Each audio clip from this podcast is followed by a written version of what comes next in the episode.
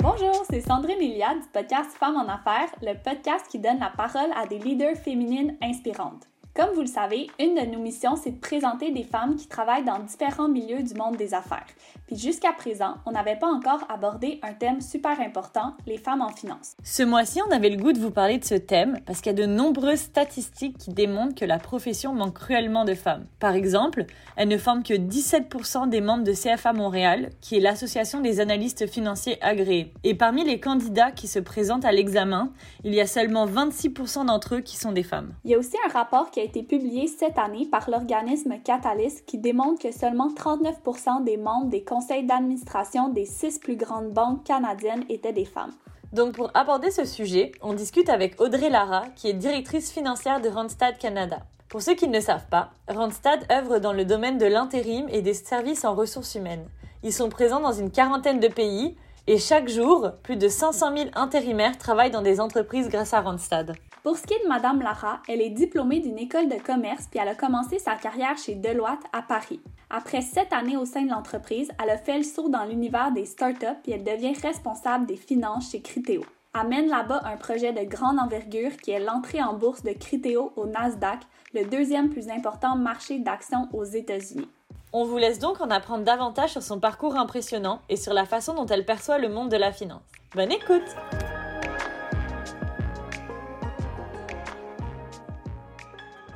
pourquoi vous avez décidé de choisir une carrière en finance puis en audit? Qu'est-ce qui vous intéressait dans ce domaine-là? Puis euh, est-ce que vous aviez comme un rôle modèle qui vous a inspiré? Oui, donc euh, à l'époque, quand je faisais mes études, euh, j'avais pas vraiment d'idée de ce que je voulais faire. Et c'est vrai que on nous présentait souvent ces métiers-là comme étant ouvrant beaucoup de portes, comme étant quelque chose de très diversifié et qu'on pourrait faire un peu les métiers qu'on voulait après, donc toujours dans le domaine de la finance bien évidemment. Euh, parce que j'ai fait une spécialisation finance à la fin de mes études. Donc euh, c'est essentiellement pour ça que, j'ai choisi cette voie-là. Euh, vraiment pour la diversité aussi des industries dans lesquelles on peut travailler. parce que c'est des métiers qui sont assez variés. Donc, donc voilà, j'avais pas vraiment de vocation, si on veut. C'était plus euh, j'étais un peu en recherche aussi de, quelque chose qui pourrait me plaire par la suite. Donc c'est ce qui me donnait l'impression de, de, pouvoir ouvrir le plus de portes euh, à la fin. Donc euh, c'est vraiment ça qui a, qui a, dirigé mon choix en fait à l'époque. Puis après ça, vous êtes dirigé vers Deloitte. Est-ce que là, ça vous a un peu plus outillé pour savoir comme dans quelle justement industrie vous aimeriez travailler? Parce que là, on sait que Deloitte, c'est une firme de consultation, donc vous avez touché à vraiment beaucoup de domaines, puis vous êtes resté là quand même sept ans. Donc, euh, qu'est-ce que ça vous a apporté de travailler chez Deloitte? Euh, L'avantage de travailler dans une grande entreprise comme Deloitte, c'est vraiment euh, qu'on acquiert une méthode de travail, une rigueur. En fait, on rentre vraiment dans un cadre très, qui est très défini, qui est très précis. Et, et, donc ça, ça aide beaucoup à créer une base solide et techniquement parlant aussi sur le métier financier et comptable. Ça permet d'acquérir des, des, compétences techniques assez, assez pointues. Également le côté réseau, euh, puisque c'est, on reste quand même assez proche euh, des personnes avec qui on travaille, on passe beaucoup de temps euh, avec eux. donc, donc après, ça crée une, une, sorte de, de, réseau assez fort en fait pour la, suite de la carrière. la diversité des clients qu'on, qu'on a en portefeuille, on, s'adapte, on apprend à être adaptable, on change de client, donc on change d'interlocuteur, on change de contexte, donc c'est vraiment une, une bonne école, je dirais, pour la suite. Et euh, on a vu ensuite dans votre parcours que vous êtes passé euh, dans une start-up après Deloitte. Euh, comment vous avez vécu ce changement? Qu'est-ce que vous avez préféré? La plus grosse organisation qui est quand même une industrie, hein, Deloitte, c'est vraiment gros, ou plutôt travailler dans une petite start-up et la voir grossir? Bah, en fait, je dirais que les deux ont été très complémentaires dans mon cas, parce que vraiment, comme je le disais tout à l'heure, le, le, côté euh, base solide, socle, etc. Ça a été vraiment quelque chose qui m'a aidé euh, quand j'ai passé le cap euh, en start-up parce que là, ça m'a permis de, de, bah, de, pouvoir mettre en place des choses parce que tout est à faire, tout est à construire. Donc c'est vrai que d'avoir ces bases techniques là, ça aide parce que c'est pas quelque chose qu'on a du coup à faire. Et donc pour moi, ça a vraiment été très complémentaire. Et, euh, et, et, je dirais que j'ai adoré mon expérience en, en start-up parce que c'est vraiment un environnement qui change tout le temps. Il euh, n'y a pas de statu quo, ça n'existe pas. Il faut vraiment tout mettre, euh, tout créer. alors c'est assez défi aussi, hein, parce que c'est pas forcément simple tous les jours, mais ça va très vite. donc cette base-là m'a vraiment permis de, de, bien m'en sortir. Et ce qui est nécessaire aussi en startup, c'est vraiment de, pouvoir anticiper. Ça, c'est quelque chose que j'ai appris vraiment de par cette expérience c'est d'anticiper le coup d'après sans arrêt, notamment quand on construit des équipes.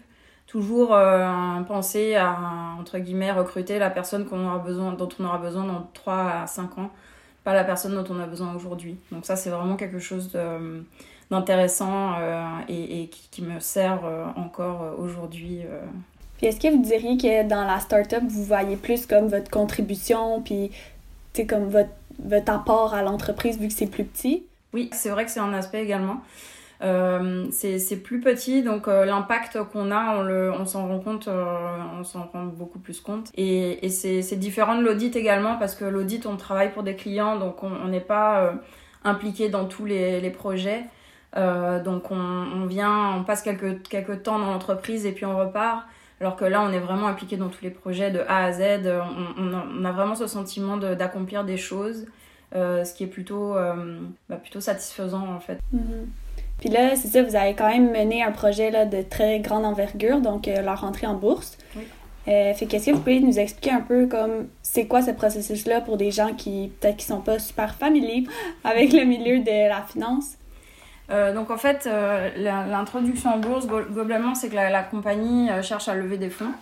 Euh, il va lever des fonds euh, sur des marchés publics. Donc il y a plusieurs sortes de levées de fonds et la, compagnie peut aller chercher des, fonds privés. Euh, là, l'idée, c'est qu'on va, entre guillemets, ouvrir le capital de l'entreprise à, à la bourse. Donc, tout un chacun peut potentiellement investir dans, dans cette entreprise. Donc, ça a été un projet d'envergure, puisqu'on a, été, on a levé à l'époque 250 millions de dollars. donc, ce qui était quand même quelque chose de, significatif.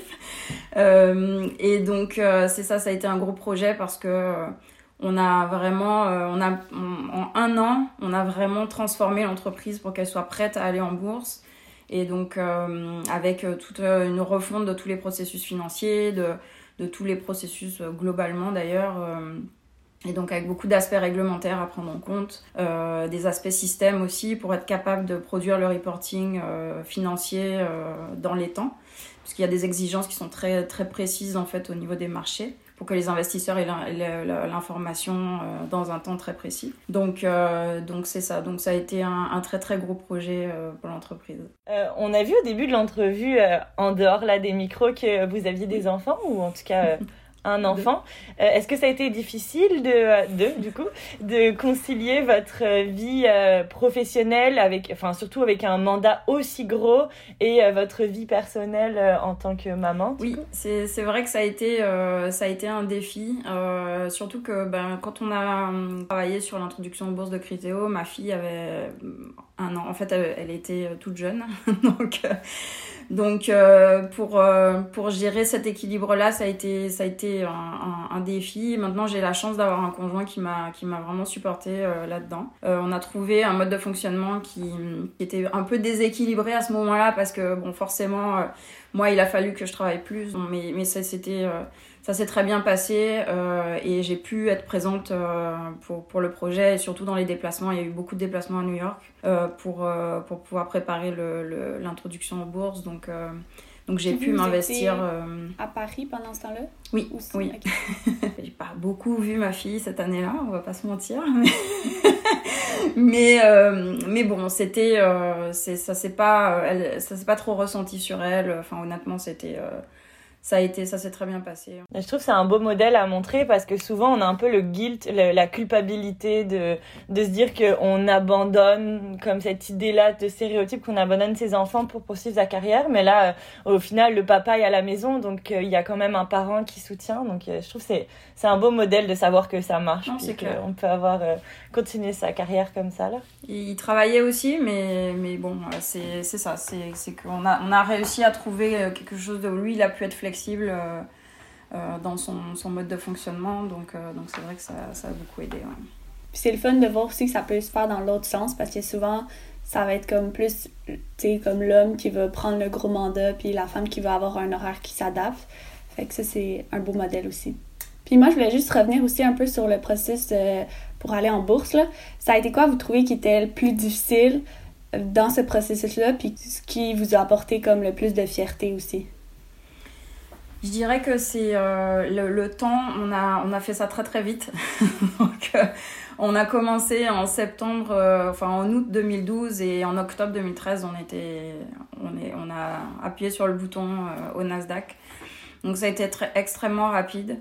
Je dirais que la, la clé euh, du succès de ce projet-là, euh, qui était euh, mené par le, le, CFO du groupe de Criteo, a été vraiment d'avoir une rigueur extrême dans les choses qu'on a, qu'on a mises en place, ne pas dévier du plan. Et, et donc, c'est sûr qu'on a une période de stress assez importante. Donc, et c'est du stress par rapport aux enjeux qu'on doit gérer parce que ben, on doit entre guillemets ouvrir l'entreprise à des investisseurs, on doit expliquer ce qu'on fait, on doit euh, être entre guillemets irréprochable aussi euh, dans, dans, les données qu'on fournit. Euh, donc ça implique vraiment une, une, rigueur extrême dans les processus qu'on met en place, dans, dans tout ce qu'on doit, qu'on doit produire en fait. Et donc, euh, il y, a, y, a, quand même un gros stress euh, là-dessus. Et aussi, euh, ben, tout ce qui est éducation en fait, de l'entreprise, des, des, employés, parce accompagnement des employés, parce que c'est un gros changement pour une entreprise. Mhm. Et donc, passer du statut privé où en fait, bon, ben, on fonctionne encore un peu comme une start-up, une entreprise très familiale, même si bon, il n'y a pas de, de, lien de famille dans, dans les fondateurs, mais c'est dans le mode de fonctionnement. on passe de, de, ça à quelque chose d'extrêmement structuré, strict euh, où on n'a pas droit à l'erreur, on doit dire tout ce qu'on fait et faire euh, tout ce qu'on a dit qu'on allait faire. Donc c'est très... Euh, ça, met un certain stress en fait sur l'organisation et sur les, gens qui mènent ces, projets-là. Mais c'est ça, la, la, fierté que j'en retire, c'est vraiment qu'on a, on a fait ça dans un temps, je pense, record. Il y a peu de peu d'entreprises qui peuvent dire qu'elles ont réussi ce processus-là en si peu de temps. Donc, donc on, est, on est quand même assez fiers de nous là-dessus. Fait dans le fond, vous aviez comme plusieurs chapeaux. Vous ne faisiez pas juste la gestion au niveau financier, mais aussi, j'ai l'impression que ça a touché un peu les ressources humaines pour accompagner les employés là-dedans. Ça, est-ce que vous avez trouvé ça difficile vu que vous n'étiez pas nécessairement euh, formé là-dessus? Je dirais que oui, c'était, difficile, mais euh, on s'est tous organisés pour le faire. Donc on avait euh, un département comme ressources humaines qui, qui aussi était là, qui accompagnait. Tout le monde était euh, quelque part euh, euh, un peu on, était un peu on savait où on allait on, avait la direction. Donc après c'est vrai que ça a été on devait gérer le projet et en même temps gérer la gestion du changement. Et donc ça a été un défi mais quelque part je dirais que tout le monde a été tout le monde a adhéré au projet tout le monde a embarqué avec nous en fait sur ce qu'on était en train de faire. Et donc ça ça a aidé euh, parce qu'au final, c'était quelque chose de positif pour l'entreprise. À la fin, on, pouvait on allait récupérer des fonds pour pouvoir continuer notre développement à l'international et accélérer la croissance. Donc, euh, c'était quelque chose qui était de toute manière très positif pour, euh, pour l'organisation. C'était un effort collectif au final. Tout à fait, Ça a dû être vraiment super instructif de voir, de partir de cette petite start-up là qui fonctionne familiale, puis qui est en petit comité, à devenir aussi gros que ça c'est clair que ça doit être ultra formateur dans un parcours. Euh, qu'est-ce qui a fait que vous avez décidé de, quitter justement euh, Critéo euh, après tout ça et de venir vivre au Québec? Alors c'est vraiment très personnel. en fait, Critéo, malheureusement, je ne pouvais pas travailler chez Critéo de Montréal parce qu'il n'y avait pas de, de bureau ici. Euh, c'était vraiment euh, mon, conjoint et moi, ça faisait 15 ans qu'on était à Paris, donc euh, on avait un peu envie de, bah, de changement, en fait, de voir autre chose. donc ça a vraiment été un choix purement personnel. De, de, On connaissait le Québec, on avait déjà passé plusieurs vacances ici, on a de la famille ici également, donc on aimait la, la, qualité de vie à Montréal, on aimait le style de vie. Et donc on s'est lancé en se disant les enfants sont petits aussi. Mon, fils avait deux ans et ma fille avait cinq ans. Donc euh, on s'est dit c'est le moment de le faire, euh, de faire ce pari-là, euh, pour, que les enfants n'ont pas, pas trop trop d'attaches en France. donc on, a, on s'est dit pourquoi pas et, on a sauté le pas en 2017. Vous êtes en train de refaire comme votre CPA pour CPA Canada. Est-ce que ça, ça a été une adaptation de retourner comme aux études, puis de changer vraiment de, de pays puis de milieu de travail? Est-ce que vous avez vu des différences dans les cultures? euh, c'est vrai que c'est... Quand on est arrivé, euh, on n'avait pas de, on n'avait pas de, de, de job euh, identifié, on est arrivé sans, sans rien et donc euh, il a fallu recommencer un peu, bah, se refaire un réseau, comprendre aussi les dynamiques ici à Montréal, comment ça fonctionne, qui sont les acteurs en finance, etc. Donc donc ça a été vraiment, oui, ça a été un changement. Après, on, on, on s'y attendait parce qu'on savait qu'on changeait de pays, on changeait de, de, de mode de fonctionnement. On sortait un peu de notre zone de confort, entre guillemets, parce qu'à Paris, on connaissait, euh, on avait notre réseau qui était fait. Après 15 ans, euh, c'est quelque chose, euh, bon, bah, c'est un peu, je dirais, c'est la suite normale des choses. et donc, en, arrivant ici, on avait quelques contacts que des personnes à Paris nous avaient donnés, et puis on a commencé à les rencontrer, et puis de contact en contact, voilà, ça a été ça a été ça, euh, que ce soit pour mon conjoint ou pour moi, euh, de vraiment recommencer, refaire un réseau, comprendre comment ça fonctionne, comprendre que le CPA c'est important ici, ce genre de choses parce que parce que ça, moi je l'avais pas passé en France. Puis vous comptiez pas le passer quand vous êtes arrivé ici, si vous l'avez comme découvert avec ce que les gens vous ont dit? Ah, oui, exactement. Ouais, ouais, tout à fait. Concilier euh, un peu euh, retour aux études avec les enfants, avec le travail, etc. C'est pas forcément évident. Mais bon, je me dis que c'est ça, je, je, prends le temps qu'il faut et, euh, et puis c'est quand même important. Donc, donc je vais aller au bout de, de la démarche. Quelle différence, par exemple, vous avez pu observer, mettons dans les milieux de travail principalement? Je dirais, euh, bon, il y a déjà cette, euh, y a déjà le, côté diplôme, le côté CPA euh, pour tout, tout ce qui est finance, l'importance que, que ça a. Je dirais qu'après, c'est plein de petites choses en fait au quotidien. C'est une façon de travailler qui est différente, c'est une façon de faire qui est différente. Et je dirais que la communication, le mode de communication est, différent.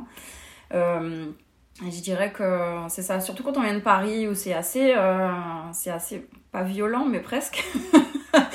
c'est un peu. Euh, et puis c'est ça, il y a une hiérarchie, c'est très direct et euh, il y a le côté aussi hiérarchique qui est, assez marqué.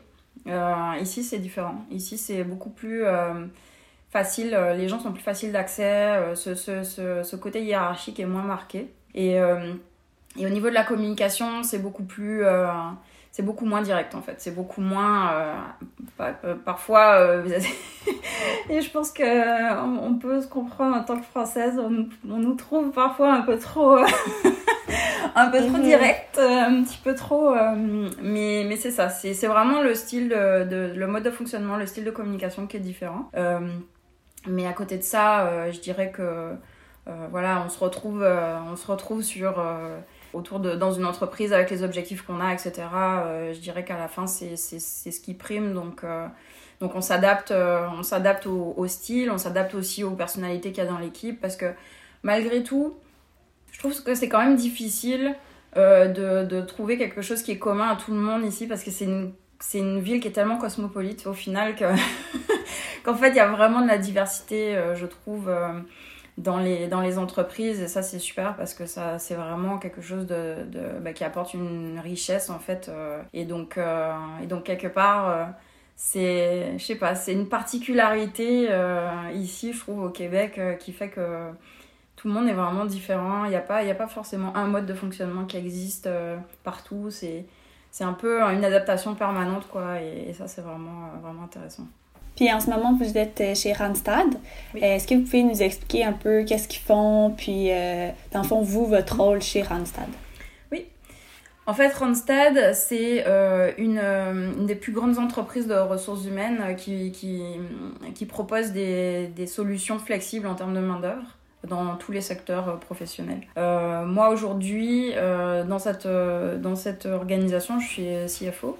Et donc, mon rôle est vraiment de d'accompagner euh, le CEO et d'accompagner l'équipe de leadership euh, canadienne dans tout ce qui est décision stratégique, gestion financière. Et euh, donc j'ai une équipe d'à peu près 80 à 100 personnes qui, qui en fait s'occupe de tout ce qui est financier. Donc ça va de la comptabilité client, fournisseur, à la paye, en passant par tout ce qui est reporting financier parce qu'on a une maison mère qui est aux Pays-Bas à qui on reporte les des chiffres tous les mois. Et également tout ce qui est gestion du parc immobilier et la partie audit et risque. Est-ce que vous diriez que ça se rapproche plus de ce que vous faisiez avant chez Deloitte ou c'est comme quand même complètement différent? Bah, je dirais que c'est un peu ce que je faisais chez Criteo, mais un autre euh, niveau, on dira. Euh, c'est en termes de métier, j'entends. Euh, c'est un peu dans la continuité de ce que je faisais chez, chez Criteo, puisque à la fin, j'étais euh, j'étais CFO d'une région. et donc, donc, donc c'est ça. Entre-temps, j'ai été CFO dans une, dans une autre start-up à Montréal qui s'appelle Alexa qui était elle aussi cotée en bourse. Euh, mais c'était un contexte qui était un peu totalement différent en fait. Mais donc là, euh, ici chez Randstad, c'est vraiment dans la continuité de ce que je faisais. Euh, c'est que j'ai des équipes plus importantes et j'ai un périmètre plus important. Donc, puisqu'aujourd'hui, je suis responsable du Canada au complet. Donc, voilà. Pour les auditeurs qui connaissent pas Randstad, en fait, c'est une agence de, de placement de, professionnels qui, qui font des remplacements ou est-ce que c'est juste des petits mandats ou est-ce que par exemple Randstad pourrait placer quelqu'un pour un contrat à temps plein euh, à durée indéterminée? Oui, c'est ça. En fait, euh, aujourd'hui, c'est on a une offre de service qui est très diversifiée, enfin qui est assez large en fait. Donc c'est pour ça qu'on parle de solutions parce que c'est vraiment on fait du placement temporaire mais qui, qui est un peu le cœur euh, de Randstad. C'est comme ça que l'entreprise a commencé. mais on fait aussi des placements permanents. Euh, on propose aussi des solutions euh, d'accompagnement sur des projets euh, informatiques. fait de, tout ce qui est de, du outsourcing de processus, on va dire. Donc, on prend des processus au complet bah, qu'on gère, nous, de A à Z. Donc, on a vraiment une offre de service qui est assez, assez large et assez diversifiée. Donc, c'est sûr que quand, quand j'ai rejoint Randstad, je n'imaginais pas, en fait, l'ampleur de l'offre de service. Pour moi, c'était j'avais un peu cette cette idée-là aussi que c'était juste une agence de placement euh, temporaire. Et en fait, euh, c'est beaucoup plus, euh, beaucoup plus vaste que ça. Mais c'est intéressant parce que quand j'ai lu un peu sur l'histoire de Randstad, c'est comme vraiment les premiers qui sont arrivés avec cette idée-là de, dans le fond, remplacer les humains parce que les fondateurs ils se disaient, ah ben, on remplace les machines, les objets, les matériaux, pourquoi on ferait pas ça avec les humains? Fait que je pense que c'est ça, Randstad, c'est vraiment comme un, un, pilier dans leur domaine, puis ils ont tellement évolué au cours des années que c'est vraiment une, une entreprise euh, pionnière, là, dans le fond. Oui, c'est clair. Et euh, on a vu aussi que Randstad est super engagé euh, avec les femmes.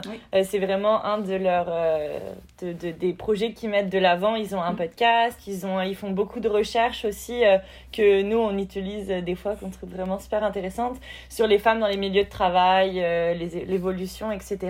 Est-ce que vous, personnellement, vous avez vu une différence? Est-ce que vous vous êtes engagé? Est-ce que vous avez vu une différence par rapport à cette, cette mission-là dans votre travail au quotidien? Euh, clairement, oui. Euh, alors euh, déjà, je suis, assez fière d'être dans cette organisation-là qui met ce, sujet et ce thème-là au, cœur de ses valeurs et de ses priorités. Ça, c'est vraiment quelque chose qui me, qui me touche. et donc, il y a énormément d'initiatives en interne autour des femmes qui transforment le monde du travail. Il y a également Caroline Lévy qui est, qui est la présidente de Randstad Technologies qui a été nommée chef de la diversité et de l'inclusion euh, très récemment. Et donc on a créé un groupe de travail autour d'elle pour l'accompagner dans, cette, euh, dans ce, ce, parcours-là. Donc, euh, donc c'est sûr que je participe aussi à des programmes de mentorat dans la communauté financière à l'intérieur de Randstad. Et puis à l'extérieur, je suis également membre de l'Association des femmes en finance du Québec, qui est très active également dans le domaine. Donc euh, vraiment, moi, c'est important pour moi de me dire que je vais avoir un impact en fait euh, pour euh, une inclusion, enfin une intégration, je dirais, plus inclusive, plus équitable des femmes dans le monde du travail. ça, c'est quelque chose qui, qui, pour moi, est en accomplissement, pourrait être en accomplissement à, à, terme. et dans mon équipe, dans mes propres équipes, j'essaie de promouvoir la diversité, d'accompagner mes leaders féminins dans le développement de leur carrière pour qu'elles puissent euh, saisir des opportunités, euh, de prendre davantage de responsabilités, euh, d'enrichir leurs compétences en gestion pour pouvoir être des rôles modèles aussi pour d'autres d'autres femmes par la suite. Mais en fait, c'est ça, en finance, c'est un milieu à prédominance souvent masculine. fait que vous, est-ce que vous avez ressenti ça au début de votre carrière? Est-ce que ça a été difficile pour vous de percer dans ce milieu-là à cause que vous étiez une femme? En fait, alors oui, enfin oui et non. Enfin, je dirais que c'est c'est pas vraiment au début de la carrière que j'ai ressenti, pour être tout à fait honnête. C'est plus quand j'ai commencé à avoir des postes de responsabilité, où là, bizarrement, euh, enfin c'est peut-être un peu caricatural, mais c'est un peu l'image que plus on monte dans la hiérarchie et plus on est seul. et donc, euh, et donc en tant que femme, c'est d'autant plus vrai. Euh, c'est un peu anecdotique, mais j'ai, je me suis retrouvée à plusieurs réunions de conseil d'administration de conseil ou de, de réunions d'investisseurs en étant la seule femme. Et donc en étant un peu témoin de réflexions sexistes, misogynes, enfin bon voilà. Et donc euh, ça c'est c'est vrai que sur le moment c'est c'est difficile. La première fois c'est on est un peu euh, on est un peu touché, on sait pas très très bien comment réagir et puis à force on on apprend à, rester sur nos sur nos bases, à rester concentré sur nos objectifs. Euh, c'est vrai que c'est vraiment pas, pas simple, mais euh, l'essentiel c'est vraiment de se faire confiance et de se dire qu'on a une légitimité d'être là et qu'on a des idées qui sont aussi euh, aussi euh, importante euh, que celle des hommes qui nous entourent et que notre, notre présence est tout à fait légitime. Et j'imagine, en tant que Française, là, je prends la responsabilité de dire ça, mais que vous avez sûrement vu une différence entre euh, le Canada et la France. En France, souvent, c'est un peu plus difficile dans les milieux. Alors après, c'est peut-être, ça va peut-être avec l'évolution de ma carrière aussi. J'ai pas senti une, différence tant que ça. Enfin, pour moi, il y a du travail encore des deux côtés. Euh, il y a, des mesures qui ont été prises en France euh, avec des quotas sur les conseils d'administration, notamment des choses comme ça. Donc il y, a quand même des choses qui se passent. Euh, mais c'est vrai qu'il y a encore beaucoup de travail des deux côtés. Après, cela dit, euh, toutes les initiatives qui sont prises, les, actions qui sont mises en place, je pense que ça va dans la bonne direction.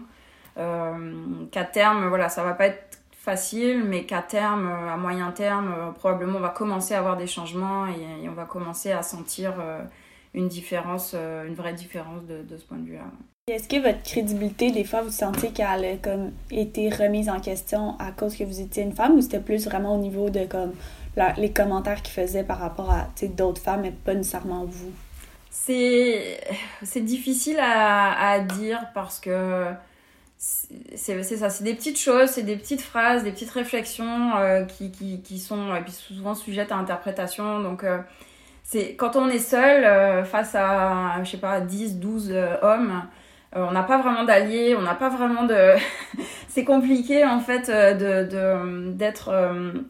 de se dire que c'est notre crédibilité en tant que femme qui est remise en cause. C'est difficile de, d'attribuer ça à, à, ça en fait. Donc peut-être que ça a été le cas. Quand on est dans ce type de, d'environnement, euh, on ne pense pas forcément à ça en premier lieu parce qu'on est tellement dans notre. enfin, on présente des choses, on est dans notre, dans le cercle professionnel et, et on est tellement impliqué dans ce qu'on fait que c'est peut-être avec du recul, on se dit ah mais peut-être que peut-être que ça c'était pas très c'était pas très très, euh, très c'était pas une quelque chose qui était très très gentil ou très euh, professionnel dans le sens où attends là c'est pas mes compétences qu'on dont mes compétences qu'on parle mais c'est vrai que sur le moment c'est plus difficile à, à, percevoir je dirais.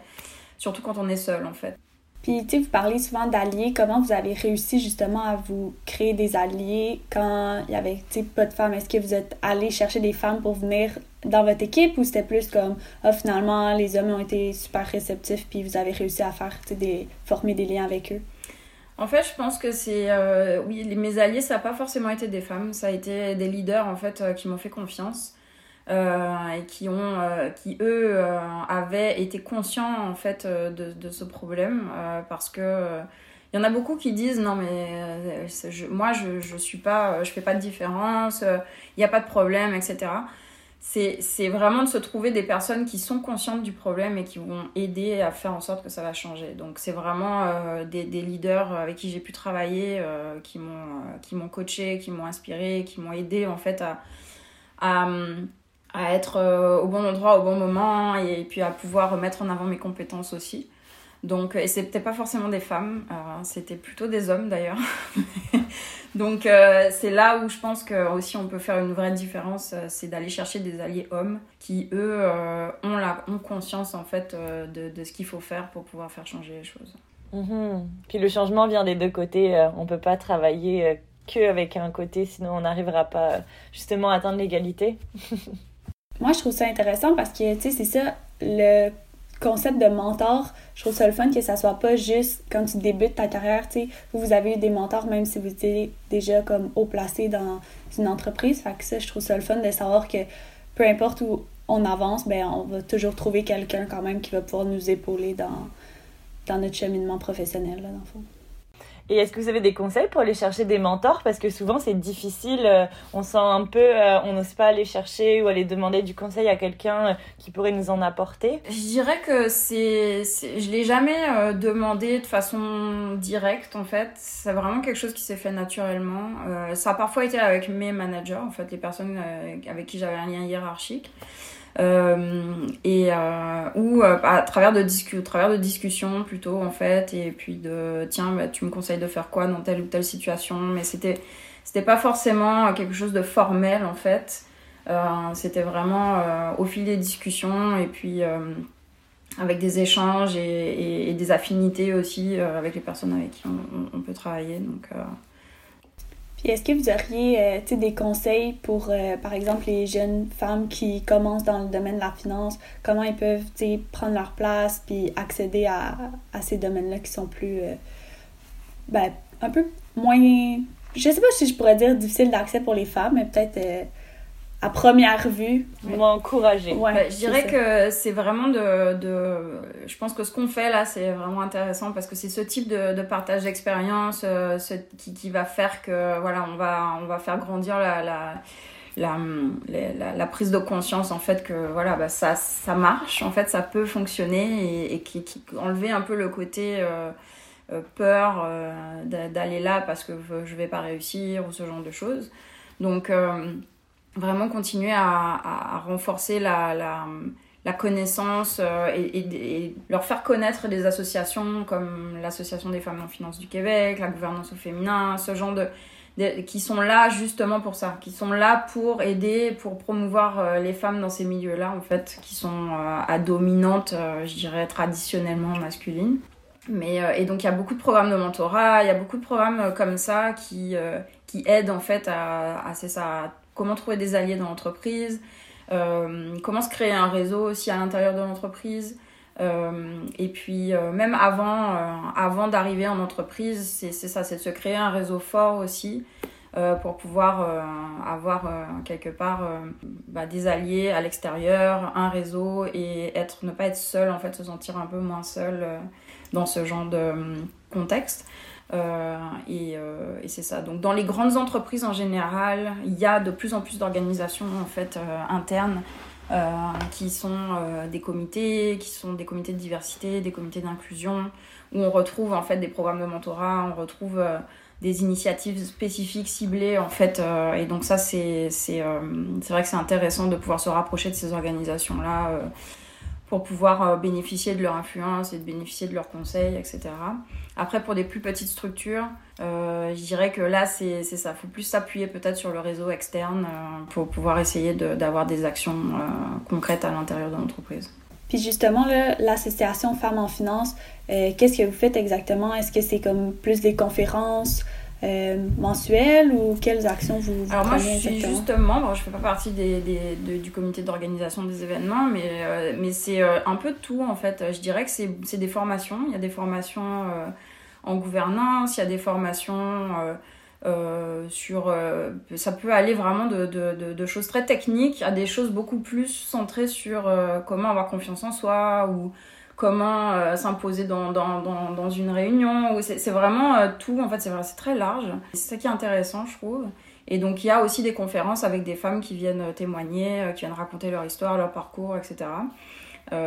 et ils font également des, des, des, sortes de concours, en fait, chaque année pour, avec différentes catégories où ils mettent certaines femmes en avant pour leur qualité en leadership par exemple ou pour des femmes qui sont des, des, des potentiels en fait des femmes à potentiel qui sont en pleine ascension dans leur carrière. Et donc, ils mettent en lumière, en fait, euh, ces parcours-là. Euh, et ça, je trouve ça vraiment intéressant euh, parce que ça permet vraiment de donner de la visibilité et de dire, voilà, on n'est pas, n'est pas seul et ça existe et ça marche. Et, il faut continuer à persévérer dans ces domaines-là pour justement changer les choses à terme. c'est fou intéressant parce que je la connaissais pas cette association-là justement. Fait que là, c'est le fun pour s'il y a des filles qui nous écoutent en finance qui peuvent peut-être devenir membres ou assister à certaines, certains événements justement. Peut-être une petite dernière question. Moi, je me demandais comme, comment vous gérez votre stress? Parce que je sais que de plus en plus, les jeunes, on est comme super stressés, il y a comme une anxiété de performance. Fait que vous, comment vous faisiez pour gérer votre vie professionnelle, votre vie personnelle en même temps, puis tous les défis qui viennent ben, avec. Moi, je pense que ce qui est important, et ça marche pour moi, après, chacun est différent et les, les gens gèrent ça de façon différente, mais moi, euh, j'ai vraiment euh, des temps de coupure, c'est-à-dire que j'ai... Il y a des moments où j'ai besoin de m'extraire en fait euh, de, de, tout en fait quelque part et c'est un temps où, que je prends pour moi et c'est un temps où, vraiment je je, je, prends un peu de recul, je, je m'apaise moi-même en fait en étant en essayant de me détacher de, de, de tout le stress que je peux avoir parce que ça c'est des sortes de phases en fait où ça monte, ça monte, ça monte, et puis à un moment on sent qu'on est, on est vraiment à la limite euh, de ce qu'on peut supporter. Donc là, il faut juste euh, prendre un peu de recul, respirer, et puis euh, faire. Enfin, un moment j'ai fait du yoga, un autre moment, parfois c'est juste aller à la manucure ou faire. Enfin, c'est juste des petites choses qu'on intègre dans son quotidien mais pour se dire, ok, pendant, euh, pendant la pandémie, c'était un peu plus difficile, enfin c'est plus difficile, donc euh, c'est sûr que ça rajoute un, défi de plus. Mais c'est vraiment de prendre du temps pour soi et euh, se, recharger les batteries, mettre les choses en perspective. Et ça peut être des micro-temps, hein. ça peut être deux heures, ça peut être une journée, ça peut être peut-être une semaine de vacances aussi. C'est vraiment, mais de, de, se ménager en fait et de, et de s'écouter parce que euh, c'est ça, quand on sent qu'on est vraiment au bout, euh, parfois il faut savoir juste lâcher prise pendant quelques, quelques temps pour pouvoir mieux revenir après. Puis je pense aussi que c'est ça, des fois on les met à l'agenda, mais finalement, ah, ok, là, on va mettre une rencontre là à la place, mais tu sais, c'est de quand même être rigide puis conserver ce qu'on a dit au début puis comme ce temps-là j'en ai besoin puis il faut y a une certaine euh, c'est une certaine autodiscipline qu'on doit s'imposer là-dessus parce que parfois on se dit que c'est bah, c'est le genre de choses sur lesquelles on, comme tu dis, on, on, passe en se disant bah tiens c'est pas ça je peux le je peux l'enlever parce que j'ai un peu plus de travail parce que j'ai un peu plus de choses à faire mais je pense que c'est vraiment important à, conserver euh, parce que même aller euh, prendre une marche à l'extérieur euh, pendant 30 minutes c'est vraiment important pour pour se vider la tête et pour avoir les idées claires en fait quand on quand on revient. Puis le téléphone, voilà, c'est de le, mettre de côté, de pas regarder les courriels, de pas vraiment, euh, même si c'est pas longtemps, c'est vraiment euh, quelque chose pour moi qui est, qui est, je pense, important pour avoir un bon équilibre en fait, pour garder cet équilibre-là dans la tête et ne pas se laisser déborder par, par le stress. Bah, c'est recommandé en santé mentale justement euh, de, de, se mettre des pauses euh, entre ces activités pour pouvoir euh, comme lâcher. Mais c'est ça c'est un défi de, de suivre ce qu'on qu'on se dit qu'on veut faire. Bon ben je pense que ça conclut bien notre entrevue. Merci vraiment bah merci, de m'avoir reçu Si vous nous suivez sur les réseaux sociaux, vous avez dû voir qu'on a officiellement lancé à la 3 Média, notre maison de production de podcasts éducatifs et engagés. Donc si vous êtes intéressé par l'animation et la création d'un podcast, n'hésitez pas à nous contacter. Comme d'habitude, si vous avez aimé notre podcast et que vous voulez nous soutenir, n'hésitez pas à laisser un avis ou des étoiles sur votre plateforme de podcast et suivez-nous sur les réseaux sociaux. Merci et à la prochaine!